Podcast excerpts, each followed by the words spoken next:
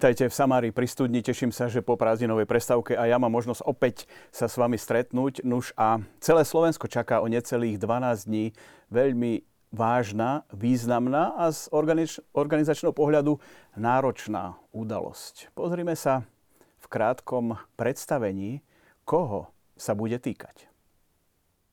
Už od malička som sa túžil stať kňazom a môj sen sa splnil. Dostal som dar viery, dar života. No najprv som si musel odniesť kríž života pozemského. Volám sa Titus Zeman a toto je môj príbeh. Narodil som sa 4. januára 1915 vo Vajnoroch a stal som sa kňazom Salesiánom. No môj sen netrval dlho. V roku 1950 sa komunistická strana Československá rozhodla násilne zrušiť všetky mužské a ženské kláštory. Kňazov, reholníkov a reholné sestry deportovali do rôznych táborov a zakázali im akúkoľvek náboženskú činnosť. V tú osudnú noc som nebol v kláštore, ale na fare v Šenkviciach, kde som pôsobil ako kaplán. Hneď v apríli som navštívil Dona Františka Revesa a navrhol som, že prevediem mladých spolubratov do Turína. Po troch mesiacoch ma kontaktoval spolubrat Don Ernest Macák. Poznal prevádzača a nakontaktoval ma na ňo. A tak som zorganizoval prvú výpravu. Pre komunistov to bola vlasti zrada previesť ľudí cez hranice do západnej Európy, aby sa mohli stať kňazmi, za to hrozil trest smrti. Aj druhá výprava priniesla svoje ovocie. Do Talianska sa dostalo ďalších 23 ľudí, no vedel som, že doma na mňa čakajú ďalší. Doma na ňo čakali aj komunisti, ktorí vedeli o jeho aktivitách. Napriek tomu pripravil tretiu výpravu, z ktorou však neprešiel hranicu. Chytili ich 9 ale zatýkač vystavili až 16. apríla. Dňa 16.4.1951 bol v pohraničnom pásme Veľké Leváre zadržaný Titus Zeman. Ilegálne prepravoval do kapitalistických štátov osoby, hlavne kňazov Salesiánov. Chytili nás a označili za nepriateľov štátu. Mňa dokonca za vatikánskeho špióna. Zariadte i hneď vypočutie rímskokatolíckých duchovných v počte 16. Zvláštnu pozornosť venujte profesorovi Titusovi Zemanovi. Nasledovali tri mesiace ťažkého mučenia vo vyšetrovacej väzbe. Byli nás do bezvedomia, zatvárali do samotky, psychicky týrali. Mne osobne zlomili nos, kľúčnú kosť a vyhrážali sa obesením. Len aby sme zradili vieru, Boha a podpísali priznanie o vlasti zrade. Čakal som trest smrti. No súd rozhodol inak a poslal nás všetkých na dlhé roky do väzenia. Ja ako organizátor výprav som dostal najtvrdší trest. Vymerali mi 25 rokov. Ilava, Mírov, Jachimov, Leopoldov, Valdice. Väzenia a ťažké nutené práce. Bolo to priam peklo na zemi. No aj tu ostal kňazom. Kázal, spovedal, krstil a bol doslova misionárom. Jeho spoluväzňov po niekoľkých rokoch amnestovali, no jeho si nechali najdlhšie. V roku 1964 ma po 13 rokoch podmienečne prepustili. Chvíľami som už neveril, že tento deň príde. Časom mi dokonca dovolili slúžiť verejné omše, ktoré som dovtedy slúžil len tajne. Ujček Titus sa vrátil s podlomeným zdravím. O väzení a mučení nikdy veľa nerozprával a svojim vynikom odpustil. Do konca života ostal verný Bohu a jeho utrpenie sa skončilo 8. januára 1969. Zomrel vo veku 54 rokov ako mučeník za duchovné povolania.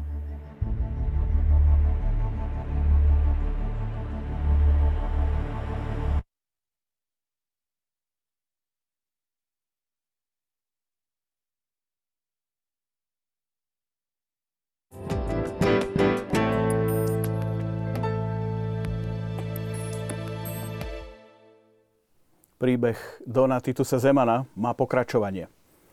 30. septembra bude blahorečený. O tom všetkom budem hovoriť s mojimi dnešnými hostiami. Vítam Dona Petra Bučániho, provincionálneho vikára. Vítajte. Ďakujem pekne. Takisto večer. Dona Rastislava Hamráčka, ktorý je koordinátor prípravy blahorečenia. Ďakujem. Martin Kráľovič je vedúci produkcie podujatia, teda tej organizačnej stránky. Nuž a Kristýna Zelná, riadi sekretariát prípravy blahorečenia. Dobrý večer. Vítajte. Týmto našim hostom môžete klásť vaše otázky potom počas priebehu relácie, najmä ak vás bude zaujímať čokoľvek v súvislosti s dňami, keď bude blahorečenie prebiehať na Slovensku už od piatka 29. septembra až do nedele 1. októbra. Ale Don Peter, ako vy vnímate z pohľadu Salesiánov toto všetko, čo sa chystá? Zdá sa, že to je veľká, výnimočná, jedinečná udalosť. Tak samozrejme, je to výnimočná udalosť. Nie každý rok a nie každé 10 ročie je tu nejaký blahoslavený. A to bol už teda uh, Salesian. A mi to, celé mi to tak prípada, ako, ako keď končí utrpenie a človek sa teší na, rad, na vzkriesenie, na vo viere na niečo nové, nový život, niečo krásne. Mali sme možnosť teraz vidieť e, to predstavenie Týtusa, koľko je tam toho utrpenia, bolesti, ale tým všetko nekončí. Hej? A čaká nás vlastne radosť, oslava e, toho, že, že život, láska, Boh, väčnosť sú hodnoty, ktoré aj v tomto storočí majú svoju hodnotu. Don Rastislav, vy máte na pleciach to prepojenie aj duchovné, aj organizačné. Čo vás tak v týchto dňoch, sme teda, ako som spomínal, necelých 12 dní od slávnosti blahorečenia, čo vám tak prebieha hlavou? Kým sa dostaneme k tým detailom? som tak uvažoval práve, keď sme išli sem z električkovej zastávky, že jedna z vecí, ktorá ma tak teší v tieto dni, je to, že po tých mesiacoch príprav od februára, od konca februára, toto sú už dni, keď už vidno aj, že tie veci sa už začínajú diať. Že niektoré veci sú už hotové, pripravené, niektoré veci pekne zaklapli, zapadli do seba ako mali. Ľudia sa začínajú tešiť, hoci teda náš tým začíname už tak pocitovať trošku aj takú únavu, aj, aj naozaj to, že, že vrcholí tá príprava. Ale toto je niečo také, čo si tak uvedomujem a začína ma to tak naozaj tešiť, že dennodenne už teraz vidno, ako sa tie veci začínajú tak skladať, ako prichádzajú pripravené veci, ktoré, ktoré teda vytvoria celú tú krásnu atmosféru toho víkendu. To je niečo také pekné, čo pri tom všetkom mi tak pomáha, poviem tak, sa pozerať s radosťou na veci. Takže Martin, vy ste chystali už veľa podujatí, ale ak sa nemýlim, blahorečenie ešte nie. Blahorečenie ešte nie. A... Aj pre vás je to istá výzva? Je to výzva určite. A ja som sa k organizácii podujatí dostal, neviem, či vďaka alebo kvôli Salesianom, ale každopádne je to pre mňa také prirodzené, že je to naozaj udalosť nie roka, ale možno 10 ročia, ak hovorím o salesianskej rodine na Slovensku. Čiže je pre mňa prirodzené aj pre ten môj tým produkčný, že, že sme, prikladáme tú ruku k dielu a teda sme vďační za to, že sme boli prizvaní do tej spolupráce. Takže je to výzva určite. Kristýna, vy asi denodenne riešite naozaj množstvo detajlov, ale ešte nie ste unavená, tak ako spomínal Rasto, či už áno? Um, ani nie. Ja mám takú veľkú podporu v našom projektovom manažerovi Peťovi Novákovi, ktorý naozaj je takým slniečkom a povzbudením, naozaj dokáže vždy tak uh, pozitívnejšie pozrieť na veci ako ja. Takže uh, sú tam stále ľudia, ktorí dokážu povzbudiť. Je to super. Takže zdá sa, že ste výborný tým a naozaj tí, ktorí chcú navštíviť slávnosť blahorečenia, sa majú verme, že na čo tešiť. Ale povedzme si teraz, čo ich vlastne teda čaká návštevníkov od piatka do nedele. Kto si trúfne? Ja toto mám aj tak pred sebou pripravené v brožúrke, ktorá je vo všetkých farnostiach a na Slovensku, teda mala by byť, dúfame v to všetci. A piatok nás všetkých čaká vigília v dome svätého Martina už o 20. Bude tam zbor zo Salesianského strediska na Miletičke a bude to naozaj priestor, kde naozaj môžeme nájsť to ticho a ten, tú prvú modlitbu a to prvé zamyslenie nad tým, čo nám Titus prináša. Uh, už sa presunieme na sobotu. Uh, v sobotu od 9.30 začína prípravný program uh, v Petržalke na priestranstve pri kostole Svetej rodiny. Ešte raz pripomeňme, v sobotu 30. septembra. Áno, 30. septembra od 9.30 teda prípravný program. O 10.30 začína slávnostná Sveta Omša s blahorečením. A potom od 12.30 budú mať možnosť veriaci všetci prítomní sa pomodliť pri relikviách Donatitusa. Od 16. už potom sa presunieme všetci spoločne, teda tí, ktorí si stihli kúpiť lístky, do Hunt Areny, do, are, do haly na Pasienkoch, kde o 16. začne teda slávnostný ceremoniál, v rámci ktorého príjmeme Dona Titusa medzi blahoslavených a budeme spoločne tešiť z toho, že už naozaj uh, zažíva a zažívame spolu s ním tú radosť z toho, že je blahoslavený. A v nedelu už e, potom e, budeme všetci spoločne vo Vajnoroch ďakovať e, za tento dar mučeníka blahoslaveného Titusa Zemana ďakovnou svetovom show od 10.30. Prečo práve vo Vajnoroch? To sme videli aj v úvodnom filme, ale predsa len povedzme to. Vajnory, rodisko Titusa Zemana, kde sa 4. januára 1915 narodil ako prvý spomedzi desiatich súrodencov No a po skončení väzenia, keď teda ho prepustili z väzenia na podmienku, tak posledné 4 roky prežil znova v tomto svojom rodisku vo Vajnoroch a tam nakoniec teda aj umiera, umiera v nemocnici, ale teda potom je pochovaný vo Vajnoroch v roku 1969 v januári. Takže Vajnory sú tak veľmi späté s ním. Titusovho telo odpočívalo vo Vajnoroch od toho 69. roku až, až do obdobia pred niekoľkými rokmi, keď začal proces blahorečenia. Tam žilo veľa ľudí, ktorí si ho pamätali. A istým spôsobom sa to stáva takým, povedal náš generálny postulátor, ktorý má na starosti tieto procesy blahorečenia, svetorečenia. Vraví, Vajnory sa stávajú teraz takým charizmatickým miestom. Miestom, kde človek môže prísť a vidieť, dotknúť sa, e, spomínať alebo aj si sprítomniť život tohto nášho blahoslaveného. Okrem toho aj pán Farar Vojnorok sa tak uh, začal tak, uh, poviem, aj radovať, aj trošku si robiť z toho starosti, že v podstate sa Vajnory stanú putnickým miestom. Áno, na Sveta Omša za blahorečenie. Bude teda v nedeľu. Ak sa posunieme do soboty, v Hunt Aréne ste spomínali ceremoniál. Čo si pod tým môžeme predstaviť? Môžeme si pod tým predstaviť e, všetko. Od e, hudby, tanca, e, cez parkour a podobné aktivity, ale to už asi príliš prezrádzam. Viac informácií sú na sociálnej sieti a na webe titusemam.sk. Áno, ale nechcete to utajiť? Ak ste spomínali, Nie, že prezrádzate. Možno moderátora môžeš prezrieť. Ale je to teda určené, dá sa povedať, že pre mladšiu generáciu tento ceremoniál, alebo ceremoniál to nevnímame takto? Je určený pre všetky vekové kategórie. Budeme rádi, keď si tam každý nájde to svoje. Je to popredkávané svedectvami ľudí, ktorí buď stretli Titusa, alebo tých, ktorých nejakým spôsobom jeho život a jeho svedectvo ovplyvnilo.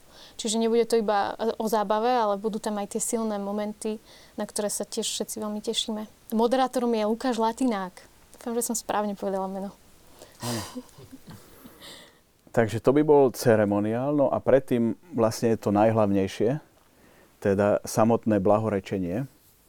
Kto sa o ňo postará, vzácný host z Vatikánu?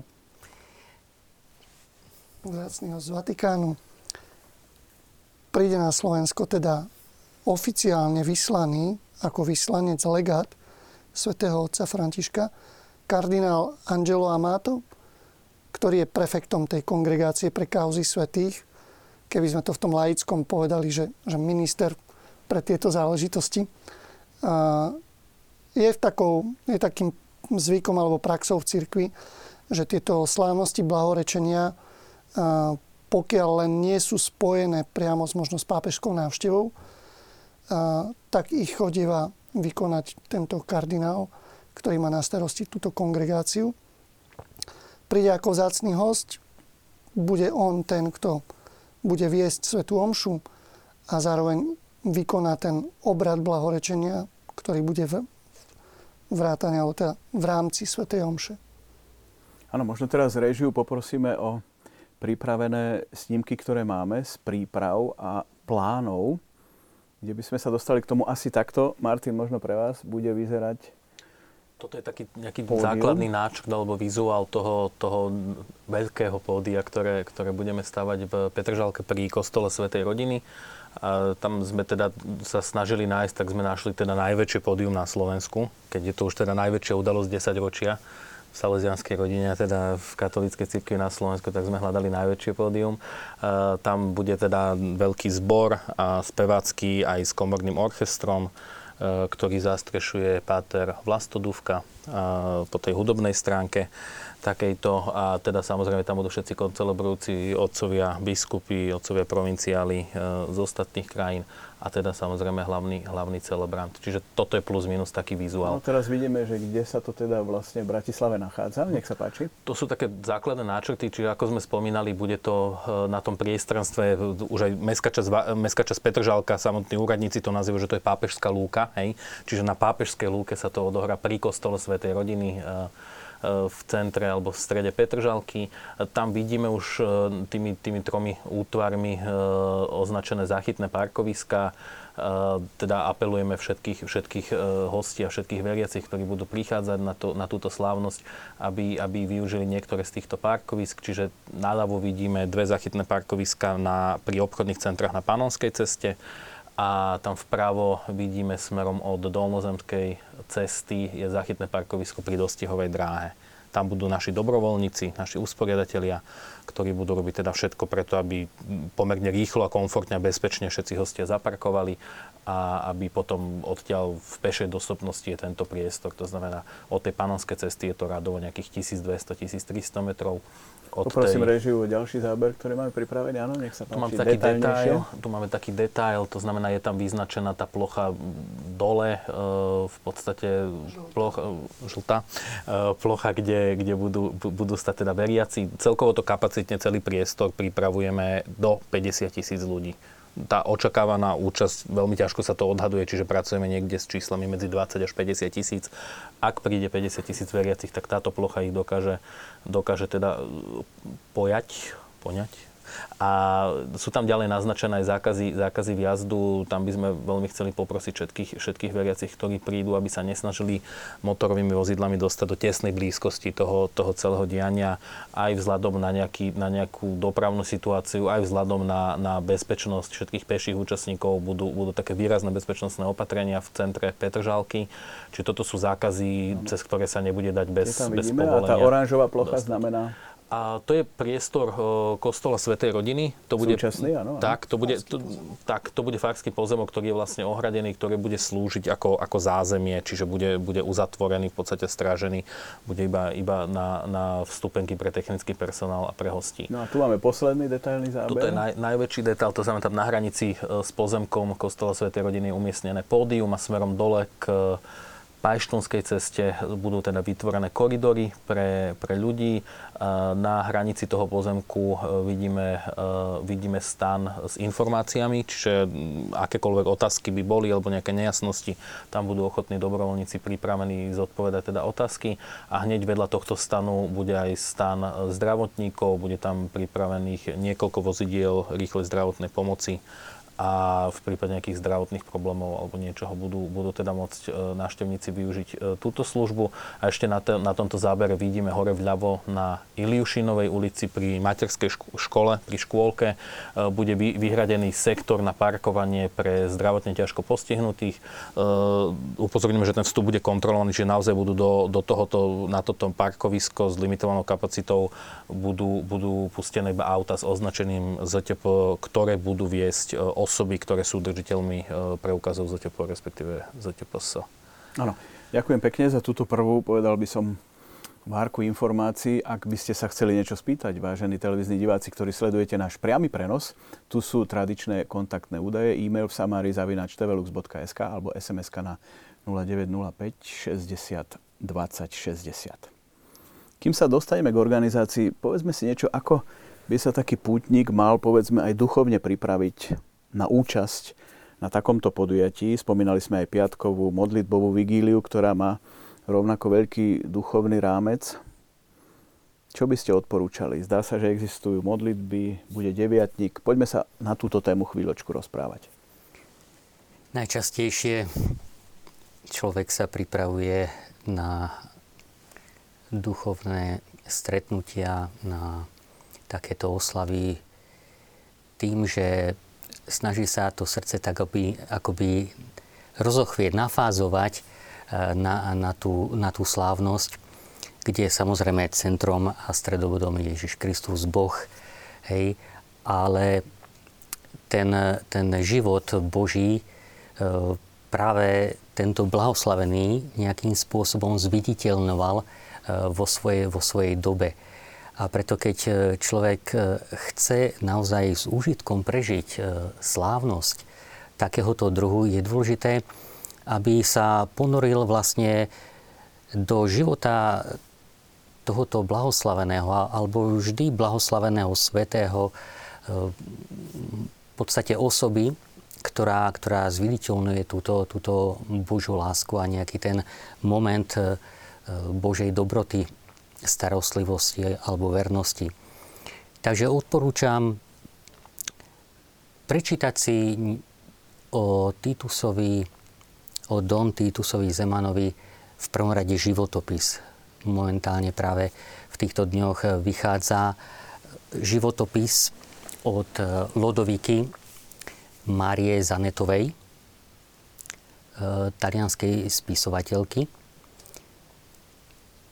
je možné tento životopisy zakúpiť e, v jednotlivých predajnách náboženskej literatúry, ale je možné si ho aj objednať vo vydavateľstve Dom Bosko, pretože práve v tomto vydavateľstve táto kniha vychádza. Samozrejme, je tu nielen to poznanie tejto osoby, čo rozširuje to srdce človeka a pripravuje na túto slávnosť, ale modlitba a k tomu modlitba je to, čo, čo je akoby taký druhý moment e, veľmi potrebný, aby sa človek nafázoval e, na, na túto slávnosť. A to je prostredníctvom napríklad toho deviatníka, čo je veľmi také, e, také známe najmä veriacimu človeku na Slovensku. Tieto deviatníky je možné si taktiež zabezpečiť v týchto predajniach alebo vo vydavateľstve Dom Bosko. Alebo ho nájdete na stránke tituzeman.sk, kde sú aj rôzne iné informácie, nájdete tam aj konkrétnu modlitbu. A plus teda sú tisícky modlitieb a týchto letačikov distribuované do farností, do domácností a teda nájdete tam modlitbu, e, ktorú sa môžete modliť a takýmto spôsobom sa pripravovať, alebo vďaka sociálnej sieti, kde postupne pridávame, bude tam aj spomínaný deviatník, ktorý nájdete aj v televízii Lux, vďaka vysielaniu teda, televízie Lux.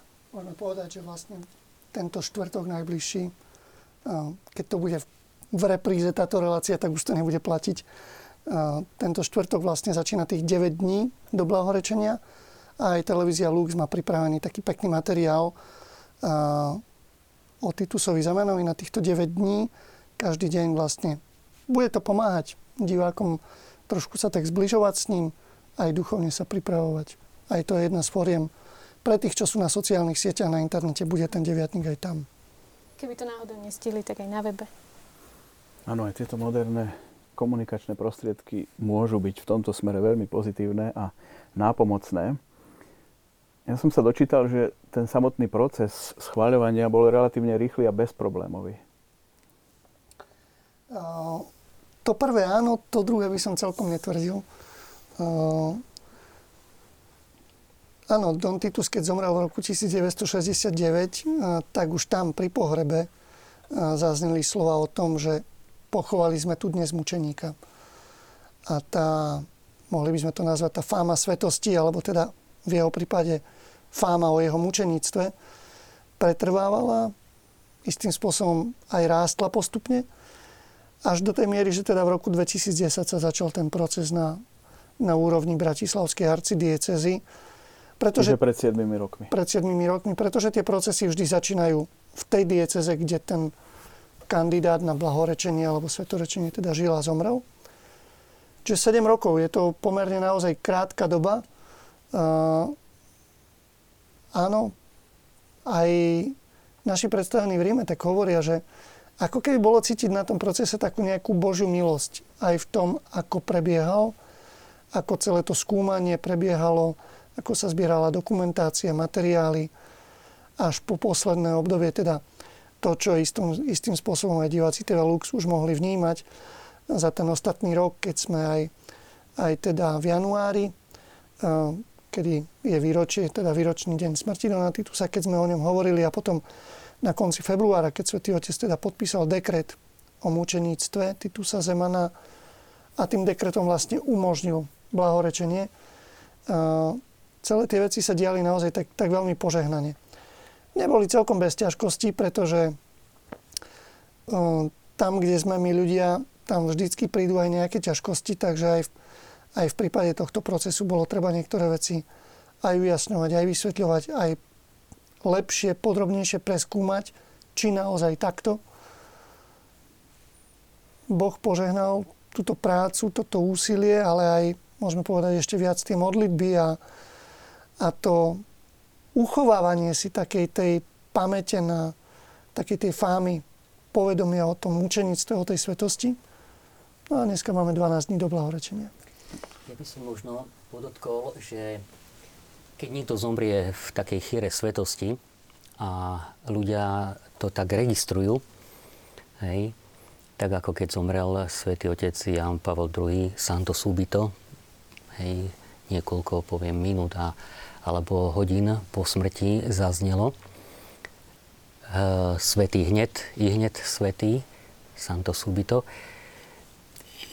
Zomrieť a skúmať hrdinské čnosti svetca, alebo zomrieť a skúmať jeho úmysel darovania života pre Boha, pre Krista, pre církev, pre hodnoty Evanília, je samozrejme rozdiel.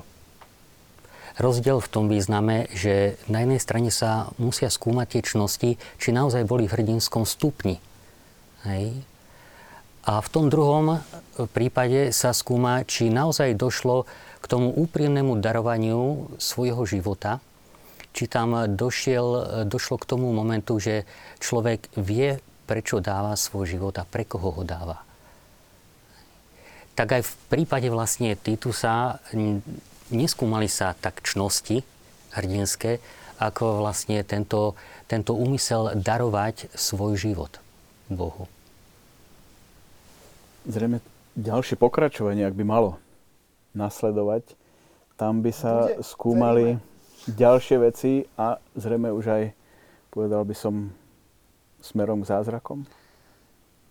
Ak hovoríme teda ďalšie pokračovanie, tak po blahorečení ďalšie pokračovanie je už len svetorečenie. V podstate vrchol celého procesu alebo celého takého úsilia. Tam naozaj medzi blahorečením a svetorečením to, čo církev žiada alebo očakáva, je z tej Božej strany potvrdenie, potvrdenie formou zázraku na príhovor tohto blahoslaveného. Je to tak, že v podstate táto vec sa môže udiať od momentu, keď svätý Otec podpíše ten dekret, ktorý v našom prípade bol podpísaný 27. februára. Takže od toho dňa, tohto roka, akýkoľvek, akýkoľvek zázrak by sa udial na príhovor Dona Titusa Zemana, hoci ešte nebolo samotné blahorečenie, tak ten zázrak sa už potom počíta pre svetorečenie. Tam prebehne taký, keď poviem, že krátky, tak nemyslím tým to, že rýchly, že by to bolo zase tak rýchlo, časovo, ale krátky v zmysle procedúry, že čo všetko tam treba spraviť. Proces skúmania o tom, či to naozaj zázrak bol. Tam musia byť splnené tri podmienky. Musí to byť vec, ktorá je nezvrátiteľná. Musí to byť niečo, čo je na príhovor toho Božieho služobníka dosvedčené, že modlili sme sa k nemu, žiadali sme si túto milosť. Musí to byť teda potom potvrdené, schválené církvou. A, a tretia podmienka mi teraz vypadla. Sledujeme tieto prípady, dokonca sa nám hlásia, posielajú nám na e-mail uh, príbehy. Uh, také naozaj silné svedectvá o tom, ako sa rodiny modlia za zdravie alebo za vyliečenie. Naozaj toto sú tie silné okamihy. Áno, to som sa chcel práve spýtať, že čo sú také tie atribúty, ktorým smerom by sa mali, povedzme, modlitby uberať, či teda k povolaniam alebo k tomu mučenictvu, to znamená zrejme obety vlastného života, zdravia a tak ďalej pre druhých alebo pre dobro církvy. Jeden z našich predstavených hovorí, že ukážkou toho, že, že tento človek e, naozaj postupuje, by som povedal, e, ku, ku svetorečeniu, je práve to, že či na jeho hrobe stále sú čerstvé kvety. Inými slovami povedané, že či v, v, Božom ľude žije viera v Ježiša Krista prostredníctvom e, práve týchto blahoslavených a svetých. Ak, ak naozaj na, na jeho hrobe budú sviece, budú kvety, je to znak, že tí ľudia e, milujú Boha prostredníctvom tohto človeka a vážia si to, čo, to, čo prostredníctvom svojho života vlastne urobil, ako ten svoj rukopis písal vlastne e, v tej danej dobe.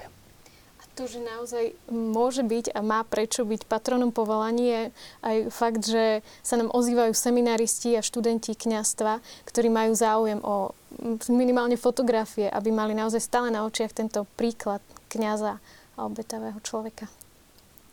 Skúsme sa teraz pozrieť na pútnika, ktorý príde do Bratislavy, možno z prostredia teda mimo Bratislavského, ako by si mohol poradiť, ako by sa mohol dostať na miesto, najmä teda to sobotnejšie, na pontifikálnu svetú omšu blahorečenia. Máme informácie, ale teda vieme, že, že vo veľa farnostiach, spoločenstvách, po celom Slovensku sa organizujú organizované zájazdy alebo teda autobusy a máme pripravený taký priestor, že naozaj e, veriacich, ktorí prídu týmito špeciálnymi autobusmi, vieme dostať naozaj do pomerne blízkosti. Teda. Dnes bola nejaká taká otázka, zrovna viem, cez, cez Infolink alebo cez sociálne siete sa niektorí starší ľudia pýtali, že keď prídu tým autobusom rádovo do vzdialenosti asi zhruba 200 alebo 300 metrov od samotnej, samotných tých sektorov na statie, čiže naozaj do blízkosti dostaneme tieto autobusy. Pokiaľ sa uh, veriaci chystajú iným spôsobom, čiže nie týmito organizovanými autobusmi, tak veľmi odporúčame, aby, aby teda prišli hromadnými spojmi, čiže autobusmi linkovými alebo vlakmi. E, v rámci soboty 30. septembra bude v celej Bratislave alebo na tých kľúčových linkách z autobusovej stanice zo železničnej a potom aj na tých silných spojoch smere do Petržalky budú posilnené spoje vďaka teda spolupráci s dopravným podnikom a, a posledná, alebo teda v úvodzovkách posledná, alebo pre nás ako organizátorov, jedna z tých trošku komplikovanejších e, spôsobov dopravy je, je doprava vlastným motorovým vozidlom. To, ako sme si už po, pozerali predtým na tých mapách, sú zachytné parkoviska e, pri obchodných centrách na Panonskej ceste, Spolupracujeme veľmi úzko s dopravným inšpektorátom, ktorý nám teda asistuje v navigácii tejto dopravy. Budú špeciálne pre túto príležitosť osadené nami objednané také LED navigačné, navigačné šípky alebo navigačné tabule, ktoré budú, ktoré budú podľa tej dopravnej svietiace, ktoré budú podľa tej dopravnej situácie aktuálne meniť tie informácie textové alebo grafické a budú usmerňovať auta na jednotlivé tie záchytné parkoviska. Či už z tej strany od, od Panonskej cesty alebo z opačnej strany Petržalky, čiže od Dolmozemskej ulice. Tie zákazy, ktoré sme videli aj na fotografiách, budú platiť odkedy? Prvé uzavierky uh, v rámci Petržalky, a to sa týka... To sa týka no, máme to tam znova uh-huh. na mhm. fotografii. To sa týka hlavne teda uh, viac obyvateľov, teda uh, budú už od piatku 29. septembra. To budú hlavne uzatvorené tie ulice, ako je Tupolevova a Iliušinová, čiže tie najbližšie ulice v dotyku tej, tej plochy, toho priestranstva a od soboty od skorého rána budú platiť výraznejšie dopravné obmedzenia, tak ako vidíme presne na, na tejto mape. To znamená, že budú, budú uzatvorené tie ulice, tak ako vidíme prioritne tá, tá hlavná dopravná tepná Pajštúnska, od, e, od budovy Technopolu po v podstate čerpaciu stanicu, ktorá je na opačnej strane a po tie obchodné centra. S tým, že teda podľa toho, tak ako som spomínal, že nevieme úplne presne odhadnúť, koľko aut príde, koľko autobusov, koľko hostí. Podľa toho, ak by tá situácia bola neprehľadná alebo ak by bola už taká náročná, tak policia bude ad hoc príjmať v rámci svojich kompetencií ďalšie opatrenia. Je pravdepodobné, že uzavrie ešte niektoré ďalšie ulice, ktoré teraz nemáme momentálne naznačené na tomto, na tomto dopravnom Prípravný pláne. program sa v sobotu začína 9.30. Samotná omša 10.30. Kedy odporúčate návštevníkom príchod? Ja by som to tak povedal čím skôr. A každopádne e, všetky, všetky sektory, všetky koridory, celé zdravotné zabezpečenie a bezpečnosť bude, bude pripravené od 7 hodiny rannej to znamená, my sme odvtedy pripravení na to, že môžu teda veriaci prichádzať. Ja by som odporúčal, ja by som odporúčal hlavne tým, ktorí prichádzajú či už autobusmi alebo teda svojimi autami, aby si nechali dostatok času. Nevieme my úplne zagarantovať ani nie v našich silách, že nenastanú aj isté, isté dopravné zápchy, by som to nazval, alebo isté trošku dopravné nechcem to prehnať slovom kolapsy. A v rámci, v rámci Petržalky my budeme samozrejme v spolupráci s policiou robiť všetko preto, aby, aby sme to minimalizovali. A takisto odporúčame, keď sme už v tej fáze príchodu alebo príjazdu, máme dohodnutú e, spoluprácu s Rádiom Lumen a budeme v pravidelných 15-minútových intervaloch vďaka teda e, ich, ich redakcii alebo ich štúdiu budeme v 15-minútových intervaloch prinášať taký dopravný servis súvisiaci priamo s dopravnou situáciou v rámci Petržalky. My budeme mať e, také riadece stredisko zriadené v Petržalke, odkiaľ budeme ako keby mať prehľad o celom dianie dopravnom, aj, aj čo týka pohybu chodcov a tak ďalej. Budeme príjmať informácie od polície a následne budeme v 15-minútových intervaloch tieto informácie posúvať tak do vysielania Rádia Lumen, ako na sociálne siete, prípadne naši nazvem to operátori tej našej infolinky, ktorú asi neskôr spomenieme, budú mať všetky tieto informácie. To znamená, či už na sociálnych sieťach, alebo každých 15 minút na frekvenciách Rádia Lumen. Môžeme vodiči. spomenúť teraz tú infolinku, nech sa páči. Infolinku pripravujeme tak, aby sme e, v priebehu tých intenzívnych dní, to znamená piatok a samotnú sobotu, aj tých niekoľko dní predtým, ale predpokladáme najmä na tie dva dní, piatok, sobota, možno ešte teda nedeľa, aby sme mohli dať e, odpoveď ľuďom, ktorí si budú potrebovať vyžiadať nejakú informáciu Číslo telefónne tejto infolinky zverejníme e, koncom tohto týždňa. E, zatiaľ ho ešte teda ne, nemôžeme zverejniť. E, bude to klasické mobilné číslo, na ktoré sa bude dať zavolať. My sa pripravujeme na variant, že budú fungovať niekoľkí ľudia v službe v tejto infolinke tak, aby mohli, poviem to tak veľmi jednoducho, naraz rozprávať traja aj štyria, ktorí sa budú potrebovať dovolať, aby sa dovolali hoci teda číslo bude jedno, ale technologicky nám technologicky to tak bude umožnené, bude že, že budú môcť aj, aj traja, štyria naraz telefonovať. A toto, toto číslo tejto infolinky my zverejníme jednak prostredníctvom teda sociálnych sietí na webovej stránke Titus Zeman.sk. Takisto bude zverejnené prostredníctvom tlačovej správy, čiže bude to mať k dispozícii a určite o tom budú informovať aj cez Rádio Lumen, rovnako tlačová kancelária KBS a dosť pravdepodobné, že aj samotná televízia Lux aspoň vo svojich spravodajských blokoch tých pár dní pred, pred blahorečením. Dobre, pokračujeme ďalej. Dostali sme sa tam, čo ďalej?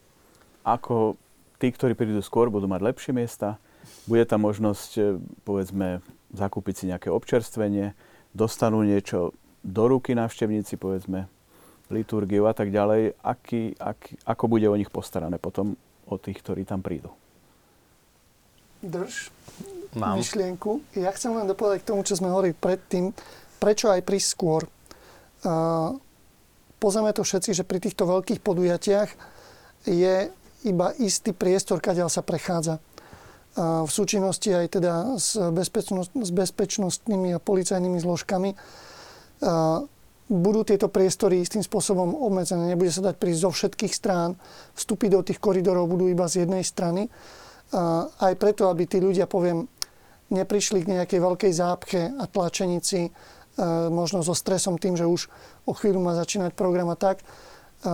Aj preto je dobre naplánovať si to, najmä, najmä tí, ktorí, poviem, majú to bližšie, aby si to nenechávali na poslednú chvíľu.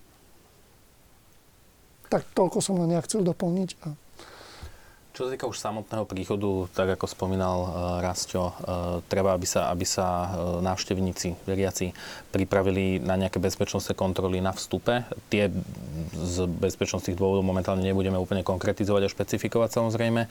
A budú prijaté v takej miere, aby teda sme, sme zabezpečili verejný poriadok a bezpečnosť všetkých účastníkov pontifikálnej svätej omše blahorečenia. Dobre som to povedal, ten názov? Okay. A Eh, čo sa týka, čo sa týka teda eh, toho, že kto prv príde, dostane sa bližšie, áno, je to tak. Všetky sektory pre, pre návštevníkov sú pripravené sektory na státie a budú také asi tri základné alebo tri veľké eh, vyhradené sektory rozdelené bezpečnostnými zábranami.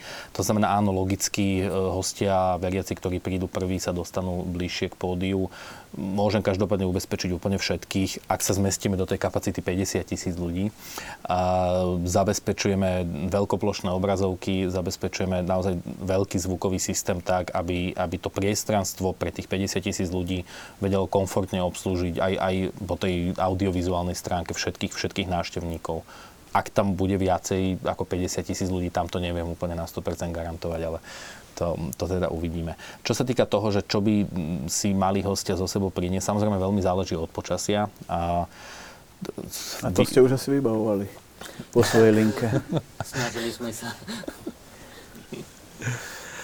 Každopádne, každopádne tam, tam odporúčame teda prispôsobiť nejako aj to oblečenie alebo to celé vybavenie v podstate tomu počasiu. Čiže ak budú väčšie teploty, čo čakáme, že bude príjemne a slnečno, odporúčame, aby si, aby si návštevníci Pardon? Bez vetríka. Bez vetríka, tak. Petržalke bez vetra, Ale celkom nie. Na tom pro, to je dosť otvorený priestor, tak uvidíme. A, každopádne určite, určite e, pitnú vodu, aj keď teda pitnej vody by mal byť dostatok, zabezpečujeme tam cisternu s pitnou vodou, ktorú budú rozdávať naši dobrovoľníci, čiže v prípade naozaj veľ, veľkých teplot vieme, vieme toto vyriešiť. Samozrejme, tak ako sa píše aj v tých informáciách na webe, aj čo sa snažíme zverejniť, osobné doklady, či občianský preukaz a kartičku poistenca. Dostatok vody, to sme si už povedali. Eh, v prípade, v prípade, že niektorí z hostí, z veriacich majú predpísané nejaké lieky alebo majú nejaké zdravotné ťažkosti, tak samozrejme je dôležité, aby všetky tie veci, ktoré potrebujú, mali, mali pri sebe. A v prípade nepriaznivé predpovede počasia, čo teda pevne veríme, že nebude, samozrejme ochranu proti dažďu, eh, aj, aj kvôli nejakej bezpečnosti a komfortu ostatných eh, účastníkov vždy je lepšie v tom dave mať na sebe prší pláž alebo nepremokavé oblečenie ako dáždnik. Aj, že ten dáždnik je taká posledná možnosť možnosť nie je, nie je úplne, úplne fajn. Nebudeme obmedzovať, alebo aspoň zatiaľ je taká dohoda teda aj v rámci, v rámci tých koordinačných porad bezpečnostných, nebudeme obmedzovať, ak by si niekto chcel priniesť napríklad nejakú stoličku menšiu na sedenie, alebo prípadne nejakú karimatku, alebo nejakú deku a tak ďalej. Celé to priestranstvo je trávnatá plocha, ak nebude pršať, tak bude trávnatá, ak bude pršať, tak nebude úplne trávnatá asi. A to znamená, že v prípade dobrého počasia naozaj stoličky, karimatky, nejaké, nejaké deky a tak ďalej. Tu ešte, keď hovorím o tom, čo si priniesť, tak tu by som rád zdôraznil aj to, čo si nepriniesť. Tak samozrejme teda akékoľvek predmety, ktoré by mohli byť považované za, za zbraň alebo za nejaký útočný predmet. A vzhľadom na želanie alebo na povedal by som príkaz organizátora komunikujeme to tak všade aj, aj na webe, aj v médiách. Organizátor si nežela na celom tom priestranstve propagáciu akýchkoľvek strán, hnutí, komerčných značiek a tak ďalej. To znamená, že, že účastníkom, ktorí by mali tendenciu alebo potrebu propagovať strany hnutia, e, e, komerčné značky a tak ďalej nejakým spôsobom budú upozornení v prípade neuposluchnutia výzvy, budú, budú vyvedení z tohoto, z tohoto areálu v rámci tých kompetencií organizátora. Teda to samozrejme pevne verím, že veriacich, ktorí nás teraz sledujú a počúvajú sa, toto netýka. Ešte k tomu občerstveniu. Čo sa týka občerstvenia, e, dlho sme to zvažovali, že naozaj aj v prípade takýchto, takýchto cirkevných podujatí je, je potrebné nájsť taký, taký stred, aby sa to nezvrhlo na nejaký jarmok, hej, alebo na nejakú Majales. takúto majales a No, tak teraz ďalej. čas vynobraní a Čas, hodov. presne Áno. tak. To znamená, že naozaj prišli, prišli sme, prišli sme tuto k takej... Eh, prišli sme tuto naozaj k takej, k takej striedmosti, možno, ktorá je tak, by som povedal, že kopíruje trochu život e, Titusa Zemana. Naozaj pitná voda si myslíme, že v tomto prípade naozaj dostatok, dostatočná vec, ktorú je potrebné zabezpečovať priamo v tom danom priestore. Vzhľadom na to, že tak ako sme hovorili, tie auta parkujú pri nákupných centrách, kde v sobotu sú bežne otvorené potraviny a tak ďalej, gastroprevádzky. Máme za to, že dostatoč, je, je to dostatočná kapacita v týchto prilahlých centrách. Naozaj nebavíme sa o púti na Levočskú horu alebo na nejaké odlahlejšie miesto, kde bežne nie sú gastrozariadenia. Takisto po skončení Svetej Omše v tom okolí je x gastroprevádzok, zariadení, ktoré v prípade potreby vedia, vedia, vedia poskytnúť dostatočnú kapacitu, teda v prípade záujmu veriacich. Takže priamo na tomto priestranstve pri kostole Svetej rodiny nebudú žiadne gastrostánky preda- predajné. Spomínali sme aj isté podklady alebo možnosti. Zrejme tam asi budú zakúpiť, povedzme, životopis a tak ďalej, ktorý sme spomínali. A, a či veriaci alebo návštevníci hostia dostanú, povedzme, aj niečo, na základe čoho by mohli ten obrad sledovať, lebo zrejme to nebude úplne typická, tradičná Sveta Omša, tak ako ju poznajú. Mi sa páči, vy ste liturgiu pripravovali. Áno, tak uh, chceme, aby ľudia, ktorí prídu, mohli aj domov si niečo odniesť ako pamiatku na tento vynimočný deň, top udalosť cirkevného života na Slovensku tento rok. Uh, práve preto, že tá Sveta Omša aj vďaka, vďaka alebo kvôli nášmu vzácnemu hostovi, ktorého sme už spomínali, teda kardinál Angelo Amato, ktorý nerozpráva žiaľ slovensky a na Slovensku žiaľ nerozumieme až tak veľmi taliančine. Aj s angličtinou by sme možno mali trošku ťažkosť pri, poviem, Skôr skôr, narodených. skôr narodených. Uh, Sveta Omša bude v základe v latinčine, niektoré časti budú v slovenčine.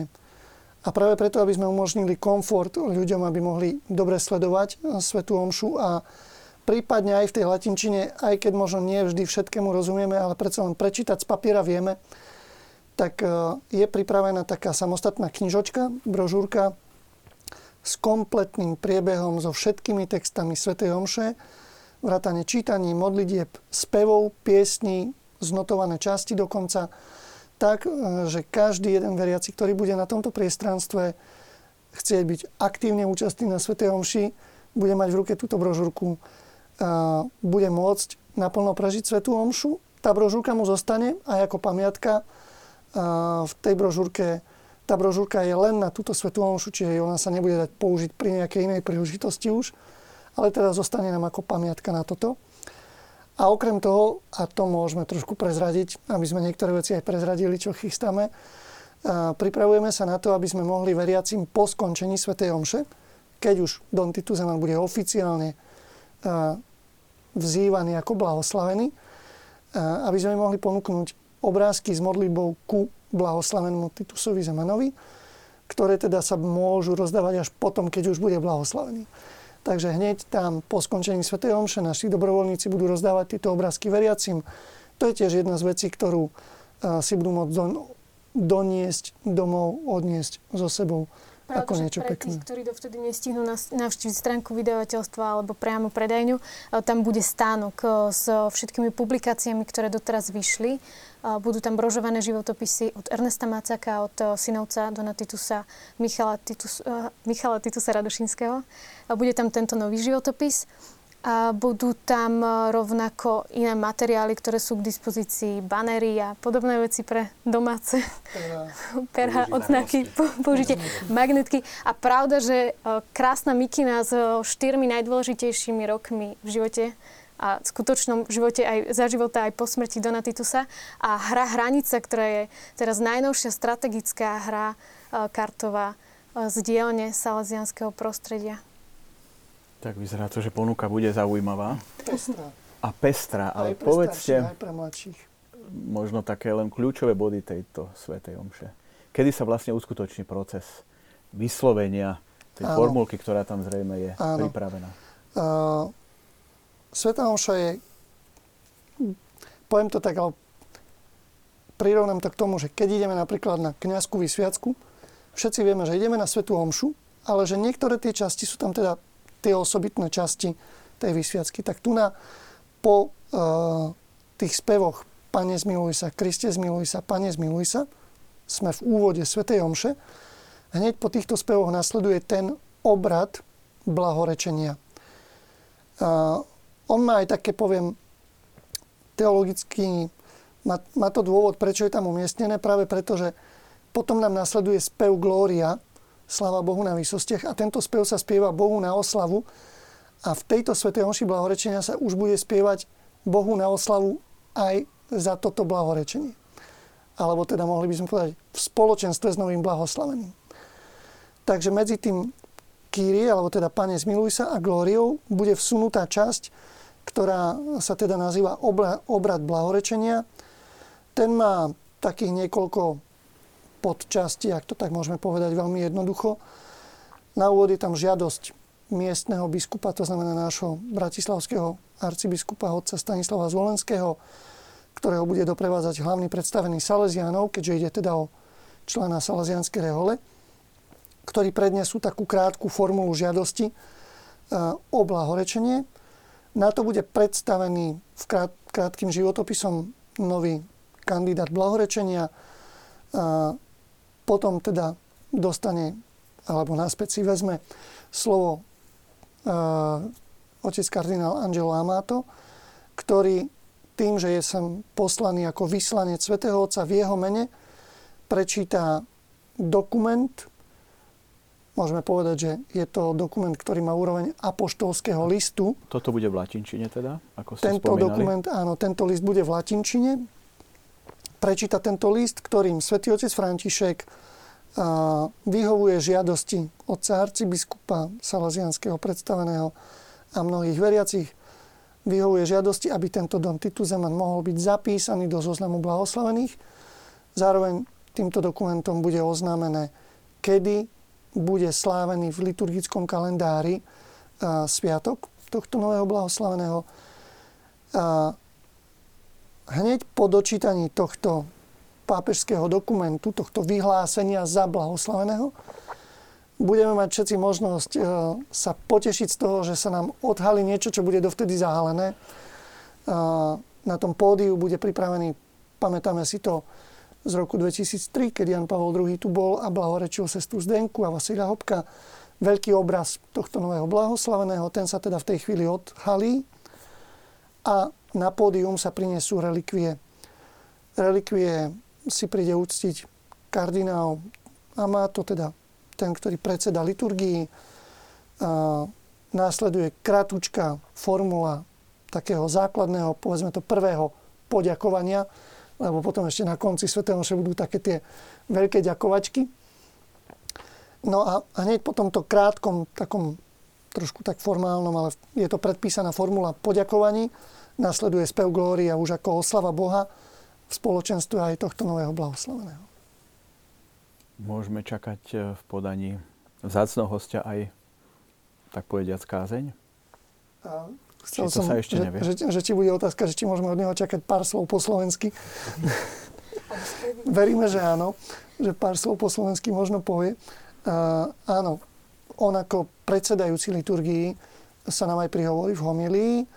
Uh, tu predniesie vo svojej rodnej reči, to je taliančina, pričom teda priamo na mieste aj pre veriacich, ktorí sú tam prítomní, to bude hneď aj prekladané do slovenčiny. Takže naozaj veľké prípravy, ako sme to už spomínali, sú za dverami.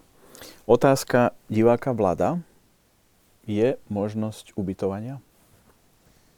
Áno, sú možnosti pre mladých. V ponuke Univerzitné pastoračné centrum v Mlinskej doline, kde teda ponúkajú priestor pre 300 mladých na karimatkách v spacákoch, ale treba sa priamo ozvať im a treba to robiť čo najskôr, lebo miesta sa míňajú. Pre starších návštevníkov neposkytujeme ubytovanie, takže treba pozrieť v Bratislave zariadenia, ktoré sú k dispozícii na tieto účely. V tomto smere naozaj ako organizátori nemali sme už kapacitu mm, premyšľať aj nad tým, či vieme zabezpečiť ubytovanie a komu a koľko ľuďom. Bratislava má dostatok týchto možností a tí, ktorí chcú a budú hľadať, určite niečo si nájdu. Zväčša asi pôjde o ľudí, ktorí to majú ďalej do Bratislavy, pretože tí, ktorí to majú bližšie, povedzme z polovice Slovenska, kde to je 2, 2,5, 3 hodiny autom, tak to v tú sobotu je. Ako ste spomínali, hlásia sa farnosti vlastnými autobusmi. Aký je tam proces, keď povedzme tam bude miestny kňaz alebo chlapci, ktorí by chceli ministrovať? Ako tam postupovať? Dobrá otázka a my sa na toto veľmi tešíme. Uh, istým spôsobom sa naozaj tešíme na to, že prídu chlapci, ministranti, ktorí budú chcieť byť ako ministranti prítomní na tejto slávnosti. Uh, nebudeme im vedieť dať, poviem priamo nejakú prácu alebo teda službu, ale ako ministranti tam budú môcť byť prítomní. Keď prídu na miesto, to znamená to priestranstvo pri kostole Svetej rodiny, bude usmernenie, ktorým smerom treba ísť, teraz hovoríme pre chlapcov ministrantov, aby sa dostali, my to nazývame prakticky, že stan.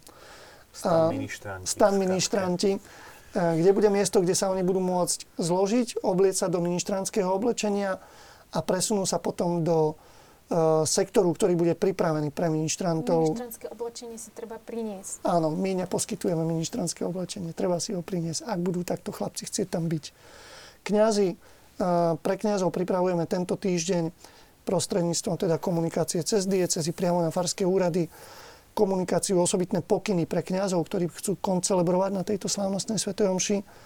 Možno môžeme povedať detail zase k dnešnému dňu keďže sme vyzvali už takouto komunikáciou mailovou všetkých kňazov na Slovensku, aby aj pre nám to pomôže, aj pomôže to pripraviť veci potrebné pre koncelebráciu toľkých kňazov. Prebieha registrácia na stránke Titus Zemaneska pre kňazov. K dnešnému dňu máme registrovaných zhruba 250 kňazov. Okrem toho vieme o ďalších neregistrovaných skupinách kňazov zo zahraničia. Tešíme sa, pretože Titus Zeman bude prvý blahoslavený rímskokatolický kňaz v tejto, povedzme, modernej ére slovenských dejín. Takže je to aj osobitná udalosť pre kňazov ako takých. Takže oni dostanú teda pokyny, priamo tam na priestranstve tiež budú mať vyznačené, kadiaľ bude treba ísť, aby sa dostali uh, do kostola. Samotný kostol Svetej rodiny bude v tento deň slúžiť ako veľká zakrestia pre kňazov kde sa prezlečú, pripravia a potom prejdú už do vyhradeného pripraveného sektora. Takže povedzme, keď niekto príde nezaregistrovaný v sobotu ráno, má ešte aj šancu aj ako kňaz počít, sa zapojiť? Aj s tým počítame, my vieme, že aj, uh, aj s tým treba rátať. Uh, áno. Tie opatrenia budú pomerne prísne, ale že by boli až také, že by sme kňazovi nedovolili mm, koncelebrovať svetu omšu, tak až také prísne nebudú je každopádne. Je potrebné sa preukázať každopádne e, kar- Áno, presne tak sa to volá. Je vhodné, je vhodné mať celebret pri sebe, predsa, predsa ten level opatrení tam nejaký bude, tak aby nedochádzalo k nejakým zbytočným zdržaniam. E, každopádne e, vstup motorovým vozidlám do toho najúžšieho a najbližšieho, najbližšieho priestoru bude len vozidlám, ktoré majú vopred udelené špeciálne bezpečnostné vstupné karty. To znamená, prosím aj všetkých, e, všetkých kňazov, ktorí by teda prišli koncelebrovať a nemajú tieto karty, aby, aby si boli vedomi toho, toho, že budú, budú musieť využiť zachytné parkoviská, ktoré sme už spomínali niekoľkokrát, tak ako ostatní veriaci. Čiže, čiže nebude, nebude umožnené takýmto autám motorovým osobným vstup do tých najbližších uzatvorených ulic. Poprosili by sme použiť zachytné parkoviská a potom naozaj v pešej dostupnosti do tých zhruba 1200 metrov bude vstup aj pre, pre kňazov, kde už budú ďalej uvedení potom do, do zakristie, do kostola. Ste spomínali aj hosti zo zahraničia, dá sa niečo povedať k tomu z pohľadu teda kňazov. A možno, že ešte doplnenie aj na tej salesianskej úrovni dá sa teda očakávať, že najmä salesiani budú mať veľké zastúpenie. Táto výnimočná udalosť sa v podstate zopakuje, môžeme povedať, že zopakuje na Slovensku po 13 rokoch. Myslím si, že aj pre okolité krajiny, neviem, naposledy v Maďarsku bolo blahorečenie v 2011 roku Nedejú sa tuto v tomto našom regióne Strednej Európy tie blahorečenia každú chvíľu. Takže my naozaj očakávame zahraničných hostí jednak z týchto okolitých krajín. v zastúpení, alebo teda ako reprezentanti, predovšetkým niektorí otcovia biskupy okolitých krajín, okolitých diecéz, ale aj kňazi mnohí. Tým, že ide o blahorečenie reholníka Salaziana, tak samozrejme salazianská rodina a salazianská rehoľa ako taká bude mať početné zastúpenie mnohých hostí aj zo zahraničia. Dá sa tak povedať, že takmer z celej Európy, takmer z mnohých, z mnohých krajín Európy máme Máme už e, prihlásených hostí. Medzi takých, ktorých e, e, by sme mohli spomenúť, z tých, ktorých poznáme, prisľúbil účasť otec kardinál Tomko, ktorý je už síce vo nie malom veku, alebo nie mladom veku, ale predsa len zdravotne zdravie mu dovoluje prísť a my sa tešíme, Máme potvrdené teda, že príde. Viacerí teda biskupy z okolia, niekoľkí salesiánsky biskupy, ktorí pôsobia v Európe, ale takisto mladí. Máme napríklad uh, už teraz registrované uh, tri alebo štyri, čo viem, štyri skupiny z rôznych európskych krajín mladých, ktorí chceli prísť na toto blahorečenie Salesiana sem na Slovensko. Možno aj z titulu, že sa chcú modliť za svoje povolanie, keďže Titus je mučeníkom za duchovné povolanie. Ste spomínali, že s otcom arcibiskupom bude prednášať tú žiadosť najvyšší predstaviteľ Salesianov na Slovensku, ste mysleli? Nie, celosvetový. Celosvetový. Hlavný Môžete aj to meno povedať, samozrejme. Hlavný aby... predstavený Salesianov, Don Angel Fernández Artime. Pôvodom z? Pôvodom zo Španielska. Zo Španielska. Keď už hovoríme o kňazoch a reholníkoch, nesmieme zabudnúť na reholničky, reholné predstavené, ktoré sa tiež zúčastnia a máme teda aj VIP sekciu pre ne. Tiež sa registrujú od... Sektor, sektor ktorý bude vyhradený teda pre, pre zasvetené osoby, reholníkov, reholničky, ktorí nebudú medzi koncelebrujúcimi kniazmi. Ako riešite otázku pozvaní hostí z verejného života? Ak vôbec taká kategória pozvania existuje. Priestor pre to diplomáciu. Tuto bol taký malý oriešok, ktorý sme teda áno, riešili, ale riešili sme ho, myslím si, že vďaka Bohu dosť skoro, a, takže sa veci aj, aj dohodli. Keďže blahorečenie spolu organizuje Bratislavská arcidieceza a, a Slovenská provincia Salesianov Domboska, tak na úrovni, poviem, predstaviteľov týchto dvoch subjektov, čiže rozumejme, otec arcibiskup Stanislav Zvolenský, provinciál Salesianov Don Jozef Vyžolt a ich najúžší tým padlo rozhodnutie uh, dať oficiálne pozvanie trom najvyšším ústavným činiteľom a dať oficiálne pozvanie predovšetkým zástupcom uh, miestných samozpráv, alebo teda samozprávy, čiže v rámci Bratislavy, Vajnor, uh, v takej, poviem, rozumnej, skromnej miere, ale teda naozaj áno, aj s prítomnosťou predstaviteľov verejného života. A pre nich tam bude vyhradené nejaké špeciálne miesto? Bude, ale toto je, jedna, toto je jedna z vecí, ktoré teda sa nezverejňujú úplne do detailu. Čiže v prípade účasti chránených osôb asi ich nepostavíme len tak niekde úplne bežne do davu, pravdepodobne. Tak ako býva zvykom na tak, ako takýchto zvykom, presne tak. veľkých podujatiach. Ešte nemáte odozvu od povedzme tých troch najvyšších. 12 že ako sa k tomu stavajú? Je aj keď oni si to plánujú, myslím keď si, oni že si to plánujú relatívne skôr, vopred všetko. Zo skúseností z iných, z iných takýchto podujatí vieme, že tá, tá oficiálna odozva prichádza tak týždeň predtým, niekedy aj len niekoľko dní predtým. Pretože aj keď to plánujú vopred, stále sa môže stať, že prídu nečakané udalosti a, a budú musieť meniť program. Takže sme vo veľkom očakávaní. Sme vo veľkom očakávaní a... Je to zaujímavá informácia, samozrejme. Nechcem tomu prikladať prehnaný význam v rámci toho, o čom sa bavíme. Pre, nás, pre nás sú veľmi vzácnými hostiami všetci, ktorí prídu, pretože to znamená, že to sú tí, ktorí vnímajú príklad životné svedectvo Dona Titusa Zemana, chcú prísť prežiť tento sviatok svetosti církvy a chcú tam byť s nami spolu prítomní. Či je to starenka, či je to ministrantík malý, či je to kňaz, či je to reholná sestra, či sú to mladí, či sú to rodiny s deťmi. Pre nás sú to všetko vzácni hostia. Pre nich pripravujeme túto slávnosť. Kristina, možno otázka na vás od diváka či diváčky. Dobrý večer, dajú sa ešte niekde kúpiť lístky na ceremoniál v Antaréne? Áno, ďakujeme veľmi pekne za túto otázku. Je to veľmi dôležitá vec, ktorú teraz ideme oznámiť, lebo lístky boli vypredané. Tešíme sa z tohto veľkého záujmu a teda tešíme sa na všetkých tých, ktorí prídu, lebo hala na pasienkoch má svoju kapacitu, ale k tomu už vie Martin viac.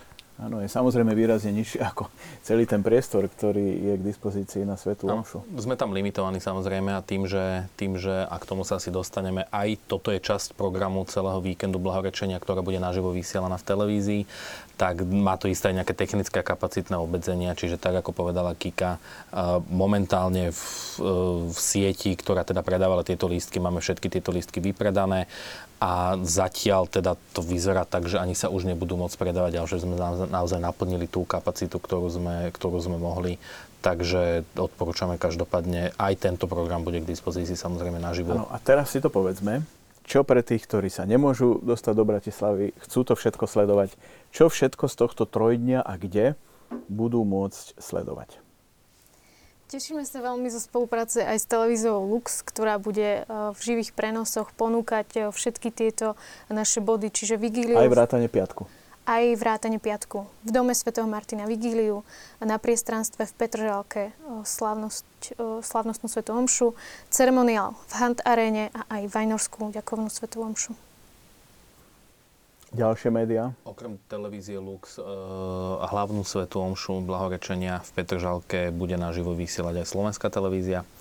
A ak mám správnu informáciu, Radio Lumen bude robiť aj slovenský rozhlas. Tak Radio Regina bude robiť zvukový, zvukový prenos. A plus všetky rôzne aktualizácie a zaujímavosti budú na našej sociálnej sieti, na stránke Titusa Zemana.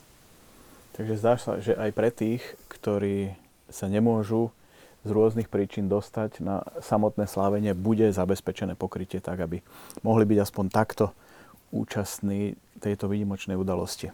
Možno sa vráťme k takej duchovnejšej téme teraz. E, máme tu otázku diváka z Partizánskeho. Je odvaha statočnosť vrodená? Alebo ju môže človek získať aj počas života? Alebo ju môže dostať ako milosť? A tým naraža na samozrejme príbeh Titusa Zemana, ktorý je takýmito predikátmi ovenčený. Myslím, že nechcem povedať šťastie či Božie riadenie, ale Titus sa narodil v čase, kedy otec rodiny e, nebol len otcom, ktorý prináša e, financie, ktorý len nejak sa stará o materiálne zabezpečenie rodiny, ale narodil sa v dobe, keď otec si plnil tú najpodstatnejšiu úlohu a to voviez chlapca, dospievajúceho dievča, voviez ho do života, naučiť ho hodnotám, vy vnímate hodnoty, ehm, jednoducho pripraviť do života. A Titus je práve ukážkou toho, čo to znamená, keď otec rodiny nezliá? Keď otec dokáže e, vložiť e, e,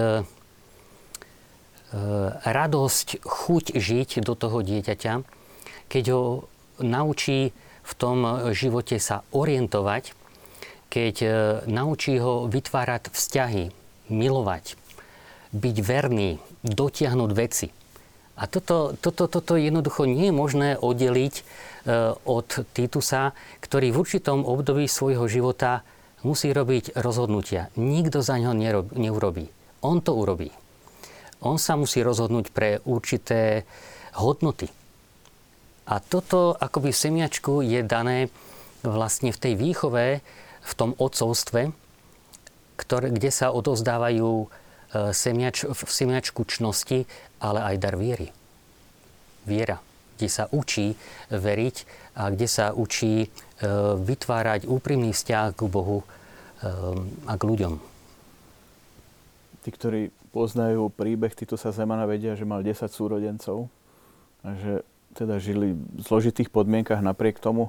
Viera tam bola perfektne zakorenená a vlastne Titus ako keby sám prišiel na základe toho príkladu rodičov na to, že kam má smerovať svoj život. A... Som čakal otázku na tých 10 mien, to by som nedal. Ale, no, Ale spomínali ste, že dvaja ešte žijú. Žijú ešte dve Titusové sestry. A tešíme sa, že budú môcť byť prítomné na tejto slávnosti aj oni. Aj oni. A Najmladšia sa narodila, keď Titus už študoval teológiu v Taliansku, takže je medzi nimi celkom veľký rozdiel.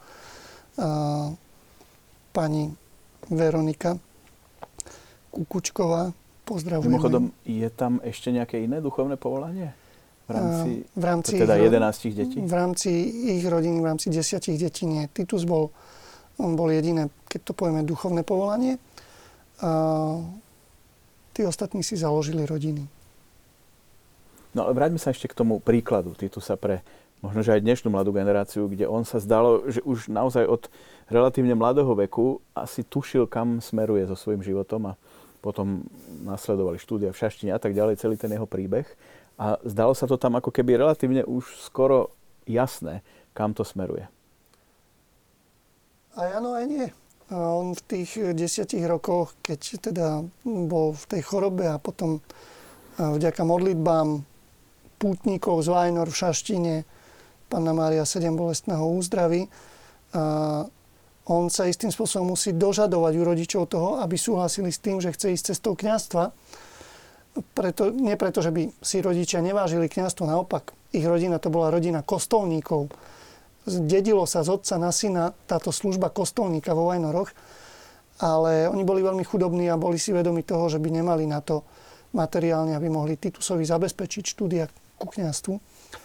Takže Titus sa s tým musí popasovať aj s rodičmi. Na druhej strane potom už postupoval ďalej s takou vlastnou veľkou aj, aj vytrvalosťou, aj chuťou sa boriť aj s ťažkosťami, ktoré prišli, aj on ich mal.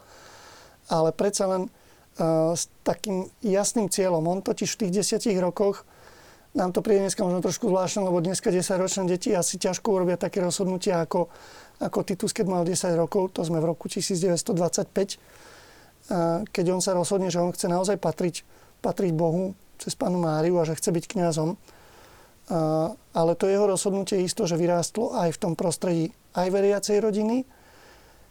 Treba povedať, že asi aj v tom, že, že jeho otec bol kostolník. A v takých rodinách vždy je to také trošku, že je to trošku bližšie k tomu oltáru. Potom ako ministrant. K Timianu. K Timianu. k, tej, k tomu posvetnu. Takže tamto povolanie isté, že v tej rodine rástlo. A v tomto tiež tento Titusov príbeh a to, že církev ho dáva ako vzor a teda nám ponúka nám ako blahosloveného, ku ktorému sa môžeme modliť, prosiť ho, aby za nás orodoval. V tomto sa on stáva, poviem tak, dosažiteľným, alebo teda blízkym aj, aj pre dnešné rodiny, pre dnešných rodičov, ktorí možno rozmýšľajú nad tým, či vôbec niekedy medzi mojimi deťmi by mohlo vzniknúť duchovné povolanie. A čo môžem preto spraviť? Mám vôbec odvahu o tom uvažovať? Dneska niekedy je aj toto ťažko, že, že rodičia ani neuvažujú nad tým, pretože to považujú za niečo, čo je v úvozovkách ako keby zo starého sveta. Ano, Titus my... môže ukázať, že, že je to možné a že v tej rodine, ktorá žije vieru, to povolanie naozaj môže vyrásť.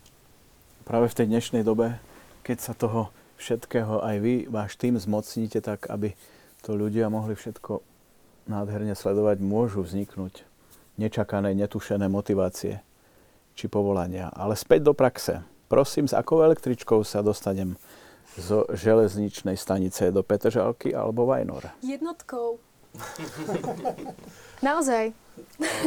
Áno, tak, tak konečná zástavka Petržalky, toto nejdem rozoberať teraz detaily a dôvody, ale je tam, kde je teda v Petržalke, to znamená, že ak električkou, tak je, je to jednotka a ak si dobre pamätám, ja nie Bratislavčan, tak je to rádovo asi nejakých, neviem, 2-2,5 km od toho, od toho priestranstva, čiže možno tá električka nie je úplne najvhodnejší spôsob. Ale je tam prestup.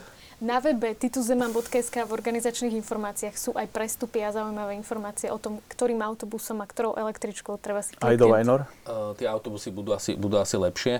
Uh, do Vajnor takisto uh, koncové, uh, koncová zastávka električky v, v Ráči, alebo tak aj Zlaté piesky, tak odtiaľ budú posilnené spoje potom smerom do Vajnor, ale vlastne všetky vajnorské spoje, myslím, že čo idú z Trnavského mýta a tak ďalej, budú, budú posilňované. O tom budú všetko Tam informácie. Tam budete na, na akú kapacitu pripravení na tom Vajnorskom námestí pred Dneska kostolom. sme sa zrovna o tom nechcem, že dohadovali, ale teda sme si to vypočítavali aj s pánmi policajtami, aj s ľuďmi z, meske, z miestneho úradu. 5000 ľudí je kapacitne úplne v poriadku v tom parku pod Lipami, hej, v, v tom priestranstve. A ja to vidím tak, že ak by tam prišlo do nejakých 7 tisíc ľudí, tak je to ešte stále v poriadku, ale nepredpokladáme väčšiu účasť. Diváčka Anka, chcem sa spýtať, či je z vášho pohľadu vhodné prísť aj s malými deťmi? Toto je dobrá otázka. My budeme každopádne aj čo sa týka zdravotného zabezpečenia, nejakej tej hustoty davu, kapacity, tlačeníc, ak to mám tak nazvať, robiť všetko preto, aby to bolo komfortné aj pre malé deti. Čiže toto by som skôr nechal na takom zvážení rodičov, že vedia, vedia poznajú to správanie dieťaťa, čo, čo to dieťa zvláda, nezvláda a tak ďalej. Samozrejme, ja by som skôr odporúčal, že, že asi potom už neísť do toho najväčšieho davu, ale skôr sa držať niekde pri, niekde pri aj tam môže okrajoch. Povolanie, aj pri okraji. Je to tak, je to celé, je to celé berie sa to ako posvetné, hej, takže... na veľkoplošnej obrazovke, či obrazovkách. Tak, tak, tak, presne. Čiže skôr by som odporúčal držať sa niekde pri tých, a, pri tých slubovali ste aj kvalitnú zvukovú aparatúru, bude. takže budú aj bude. Tak záleží to aj o tom, kto ako hovorí do toho mikrofónu, ale, ale áno. Možno pri tomto môžeme len doplniť, že to aj pre ostatných divákov, alebo teda tých, ktorí budú mať záujem prísť, že treba počítať s tým, že keď prídu ráno, že tam tie 4 až 5 hodín strávia Čiže aj keď sa pozrieme na to, že či tam máme s malými deťmi, potrebujem zvážiť to, že ano, tam nebudeme to je jedna z otázok, že ako asi odhadujete dobu trvania samotnej Svetej Omše? Svetú Omšu tu odhadujeme na zhruba dve hodiny, s tým, že je tam hodinový program pred Svetou Omšou. Po Svetej Omši ešte dávame možnosť, aby veriaci sa mohli modliť pri relikviách. Čiže naozaj tam, ako Martin spomenul na začiatku, od tej 7. to priestranstvo bude otvorené už tam začneme fungovať a odhadujeme tak do tej druhej, tretej po s tým rozídením sa až do posledného človečíka, že už to bude prázdne. To je možno priestor na dôležitú informáciu k Hunt Arene a k príchodu tí, tí hostia, ktorí majú zakúpené teda lístky aby sa dostali do Handariny na ten, na ten uh, ceremoniál, uh, tým, že bude naživo vysielaný v TV Lux o 16.00, tak prosíme všetkých, je tá informácia na webe aj na všetkých stupenkách, aby zaujali svoje miesta najneskôr do 15.45. Tie brány budú otvorené od 15.00 Čiže odporúčame tiež, aby teda si nechali dostatok času na presun z Petržalky zo Sv. Omši do Handareny. 15.45 budú uzavreté vchody a budeme, budú musieť byť všetci usadení, aby sa reálne naozaj o tej 16. začalo. Jedna vec mi napadla, keď ste spomínali aj to povolanie v rohu. Ak tam preblesnú rôzne duchovné situácie, bude možnosť aj pristúpiť k sviatosti zmierenia prípadne? Áno, počítame aj s tým počas Sv. Omše blahorečenia v Petržalke na priestranstve bude pripravený spovedný stan, kde predpokladáme, že možno okolo 15-20 kniazov bude, bude ponúkať túto službu Sviatosti zmierenia. Ďalšia otázka z autobusovej stanice Nivy, číslo MHD do Petržalky. Dobre nás skúšajú diváci, ale to číslo asi teraz z hlavy nedám. Skúsime povedať, či ho nemáme tuto vypísané. Áno, a ja zatiaľ poviem, môžeme... že e, s príjmaním e, na priestranstve a teda všade, kde budú e, o Svete Omše, počítame aj s celiatikmi. A predpokladajme, že teda viacerí kňazi, ktorí tam budú, budú pripravení na túto službu a nebude tam potrebný nejaký pohyb hostí smerom k nim, ale že oni si ich skôr nejakým spôsobom nájdu tak ako to býva zvykom na tak, týchto toto, toto veľkých vec, podujatiach. Ktorá, toto je vec, ktorá zaznie určite aj v tých, aj v tých e, informáciách tesne pred začiatkom Sv. Omše. To bude hovoriť moderátor presne tak kňazi sa budú pohybovať poza zábrany, čiže pomedzi tie vyčlenené uličky. Čiže určite budeme, aj naši dobrovoľníci budú upozorňovať veriacich, aby nevystupovali z tých sektorov do tých, do tých uličiek, ale aby sa skôr zhromažďovali na kraji tých sektorov a naozaj po obvode každého jedného sektora bude dostatok kňazov, ktorí budú, budú rozdávať sveté príjmenie. Aby sme odpovedali divákovi, diváčke, ako sa dostať z autobusovej stanice, preskúšame Bratislavčana Linka číslo 99 jazdí medzi Petržalkou a autobusovou stanicou, ak sa nemýlim. Ďalšia triviálna otázka, ktorá je, použitie toaliet, tiež asi na to myslíte pri takom množstve ľudí? Budú pripravené v dostatočnej kapacite v takom závetri a zázemí v podstate ako keby dole pri takom komčeku. Predsa ten terén potom je tam smerom k tomu e, chorvátskému ramenu trošku taký, taký stupňovitý. Čiže v tej časti, čiže ako keby pri pohľade na pódium po pravej strane smerom k chorvátskému ramenu bude, bude urobený samostatný taký, taký sektor a bude označený teda, kde budú chemické toalety k dispozícii. Chystá sa veľká udalosť o necelých 12 dní a my sa všetci na ňu veľmi tešíme a verme, že aj touto reláciou sme prispeli k vysvetleniu, možno k pozvaniu tých nerozhodnutých a držíme palce vášmu organizačnému týmu. Ďakujem, že ste prišli ako hostia do relácie a držme si spoločne palce, aby sme na oslavu Titusa Zemana sa dočkali výnimočných dní. Ďakujem pekne a ďakujem aj vám, vážení televízni diváci, že ste sa pýtali, že ste nás sledovali. No a možno sa niektorí stretnete aj potom 30. septembra v Bratislave v Petržalke. Ďakujem pekne.